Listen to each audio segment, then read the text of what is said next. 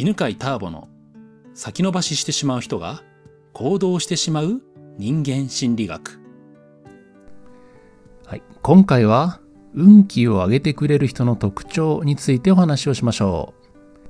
う。あなたは運がいい人に会ったことはありますか？もしくは自分自身が運がいいと感じたことはあるでしょうか？心理学によれば運が良いとされている人には共通点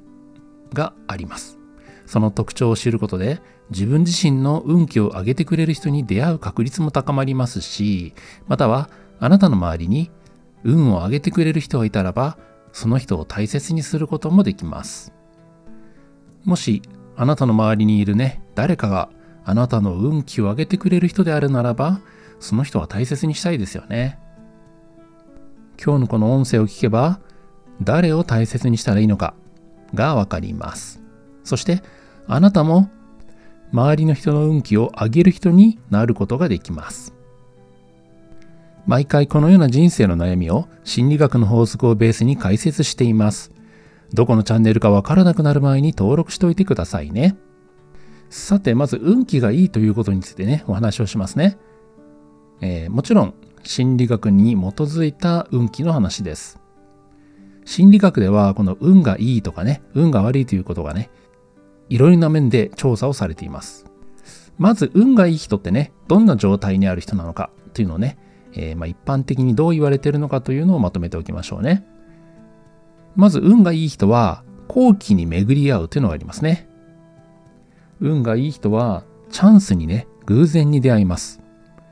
そしてね、そのチャンスに、えー、うまく乗って活用して、そして、えー、成功した状態というのを手に入れてるわけですね。うまくいってる人がね、どうしてそれを知ったのとかって聞いたときに、いや、運よくさ、こんな話があってさ、とかね、運よくね、これをね、紹介してもらってというような話を聞いたことがあると思います。運がいい人は、後期に巡り合うんですね。そして、運がいい人は人間関係が豊かです。運がいい人の周りには、運よく素敵な人が集まっています。素敵な縁に巡り合う運を持っているんですよね。で、そういう人はね、人から好かれて信頼されてますね。そして、えー、たくさんの人に囲まれています。また、運がいい人はトラブルからの回復が早いですね。何かの問題とか困難に直面しても、その解決策を見つけるのが早いというのがあります。本だったりね、それから人だったり、解決に役立つ情報を手に入れて、それをね、え、使ってトラブルから回復していきます。そして、運がいい人は物事が、えー、スムーズに進みますね。トラブルがあったとしても、それをね、早く解決して、えー、こういう状態にしたい。こういう状態を手に入れたいというね、自分の願望を達成するのが早いですね。このような運の良さをね、手に入れたいですよね。では、運がいいとは心理学でどのように考えられているのかというのをね、お話ししましょうね。えー、それは3つの要素が分かっています。運がいいと感じる人々は、これから話す3つの特徴があるということが分かっているんですね。まず1つ目、新規探索性です。新しいもの、新しい場所とか、新しい人に対する好奇心が強いという傾向があります。古いことを、同じことをずっと繰り返すのではなくて、新しい情報をね、聞いた時にね、やったことがない、経験したことがないと興味を惹かれてね、やってみるというのがあるんですね。運がいい人は、新規探索性が高いというのが分かっています。で、二つ目。これは外交性と呼ばれています。外交性というのはまあ社交的と言ってもいいですね。人とのコミュニケーションを楽しむ傾向ですね。一人でいるのも楽しいんだけど、誰かとお話しするのが楽しいという傾向ですね。そして三つ目。三つ目は不安が少ないという傾向です。ストレスとかプレッシャーに対して冷静で落ち着いた心を持っている。何かがあっても大丈夫だよって思える人ですね。はい。えー、新規探索性、外交性、不安が少ない。この3つが、ね、高い人は運がいいということが分かっています。さてどうでしょうか？あなたはどれくらいこの3つの項目に当てはまっているでしょうか？で、もし当てはまっていないのならばですね、えぜひこれから言う、えー、あなたの運気を上げてくれる人を大切にしてください。できるだけその人と一緒に過ごすようにしてくださいね。できるだけその人とお話をするように、コミュニケーションを取るようにしてください。もしコミュニケーションが取れないのであれば、その人が書いてる文章とかね、まあ、このようなお話とかね、動画をもし見れたり聞いたりできるのであれば、えー、それに触れる機会を持ちましょ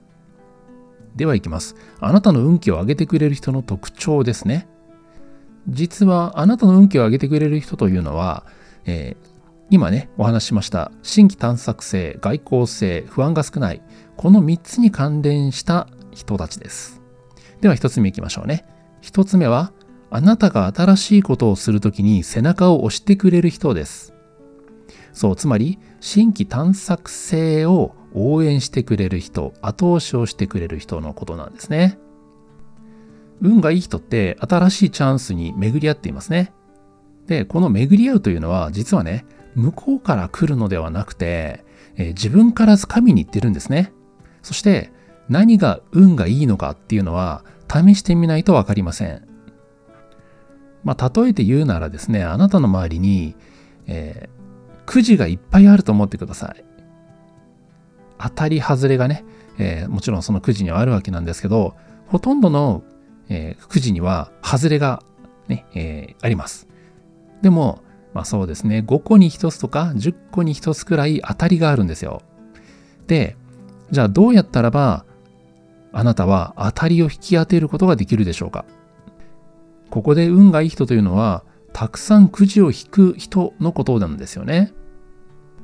1個引いてね、外れた時にね、えー、そこでやめるのではなくて、2個目、3個目を引いた人。で、これを繰り返していく人が結局当たりを引き当てるわけです。でこのね、あの、たくさん引いてるというのを多くの人は見落としがちなんですね。で、当たったね、えー、くじだけ持って、ね、その姿を見るとね、うわ、あの人運がいいなって思ってしまうんですけど、実はその当たりを持っている人というのは、たくさんくじを引いてるんですよ。まあ、そこからですね、この新規探索性というのがね、わかると思います。新しいものに、えー、挑戦してみる、試してみるというのは、まあ、それだけね、たくさんくじを引くということになるんですね。どうでしょうあなたの周りにね、え、何かあなたがやろうとした時にね、いいじゃんやってみればって、試しにやってみればいいじゃんって背中を押してくれる人はいるでしょうか二つ目、あなたを新しい人脈につなげてくれる人とかね、新しいコミュニティに誘ってくれる人、この人はあなたの運気を上げてくれています。そう、これはですね、運がいい人の特徴の2番目、外交性につながっています。人を紹介してくれたりね、コミュニティにね、誘ってくれたりする人、そういう人はあなたの外交性を助けてくれるわけですね。なぜね、えー、この外交性というのが運がいいことにつながるのかというと、結局ですね、新しいチャンスとか、えー、新しい、例えば仕事の話もそうなんですけど、人から来るんですよね。人を通して新しいチャンスがやってきます。まあ言ってみればね、先ほどお話しした新規探索性の選択肢を増やしてくれるのがこの外交性というわけなんですね。そして3つ目は大丈夫だと安心させてくれる人です。もしあなたが不安になりがちな人であるならば、この大丈夫だよと言ってくれる人はあなたの運気を上げてくれる大切な人となります。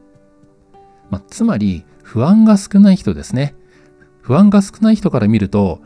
とりあえず大丈夫だからやってみなよって。ねえー、どんな困難であっても、大丈夫だよ、その困難を乗り越えられるよっていうふうに、まあ、見えるわけなんですね。まあ、そうやって、えー、安心を感じている人、不安が少ない人の視点を借りてですね、えー、その人の安心感を分けてもらうといいでしょうね。まとめると、えー、あなたの運気を高めてくれる人というのは、新しいことをするときに背中を押してくれる人です。そして、あなたを新しい人脈につなげてくれる人、新しいコミュニティに誘ってくれる人、そして、大丈夫だと安心させてくれる人、この3つのポイントがあります。さあ、この話を聞いて、誰の顔が思い浮かんだでしょうか？えその人をね、ぜひ大切にしてくださいね。そして、できるならあなたがそういった運気を上げる人になってあげましょうね。まあ、そうすれば、自然とあなたは、たくさんの人に囲まれる、えー人気のある人になっていくでしょう。さて、今日はどんな気づきや学びがありましたか？このチャンネルでは毎週このような人間心理学のお話を更新しています。学びになったなと思った方は、ぜひもう一つ聞いていってくださいね。ではまた次の音声でお会いしましょう。この番組は犬飼ターボ、ナビゲーター竹岡由伸でお送りしました。